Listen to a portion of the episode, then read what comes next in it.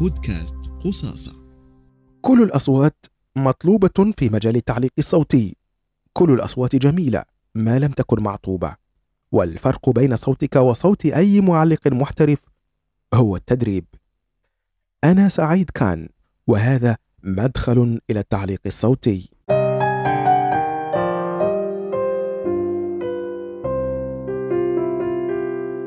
السلام عليكم. أول عقبة قد تواجهك وأنت تحاول دخول غمار عالم التعليق الصوتي هو مدى ثقتك بخامتك الصوتية. فالكثير يعتقد أن الصوت هو ملكة وهبة ربانية إما أن تكون لديك وإما لا تكون. قلت لكم سابقا أن هذه الفكرة هي عقبة يجب التخلص منها على الفور. فلا يمكنك أن تعرف قدراتك الصوتية ما لم تضعها على المحك. هل سبق أن سمعت صوتك؟ أكيد أن الجواب واضح. لكنني أسألك وأسألك اليوم هل سمعتم أصواتكم كما يسمعها الآخرون وليس كما تسمعونها أنتم؟ صحيح هناك فرق بين سماع صوتك وأنت تتحدث وبين ما يسمعه الناس من حولك. دعوني أشرح لكم.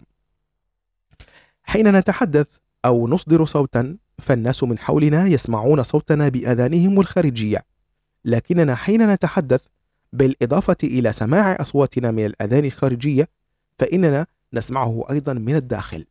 وهكذا يكون صوتنا كما نسمعه متأثرا بما نسمعه من الداخل.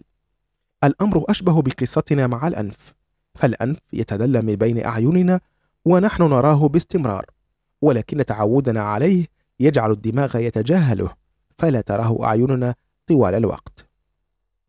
كي تسمع صوتك كما يسمعه الآخرون قم بتسجيله على هاتفك المحمول مثلا ثم أعد الاستماع إليه أوقف الآن هذا التدريب وقم بذلك ثم نكمل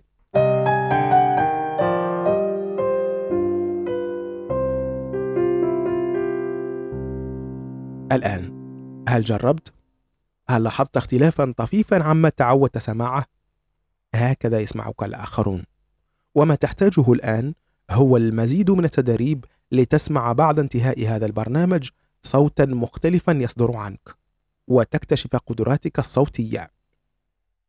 صوتك جميل وصوتك جميل لكنه يحتاج بعض الاهتمام وبعض الوقت والكثير من الثقة بالنفس. لنمر إلى مرحلة أخرى من هذا المدخل إلى التعليق الصوتي. لا زلت تعتقد أن صوتك يجب أن يكون عميقا كي تصبح محترفا حسنا. في الحلقة القادمة سنتحدث عن سر الصوت العميق وربما سأقنعك بأنك تملك الصوت المناسب. إلى أن نلتقي كن جاهزا للحلقة القادمة ولا تتوقف عن المحاولة.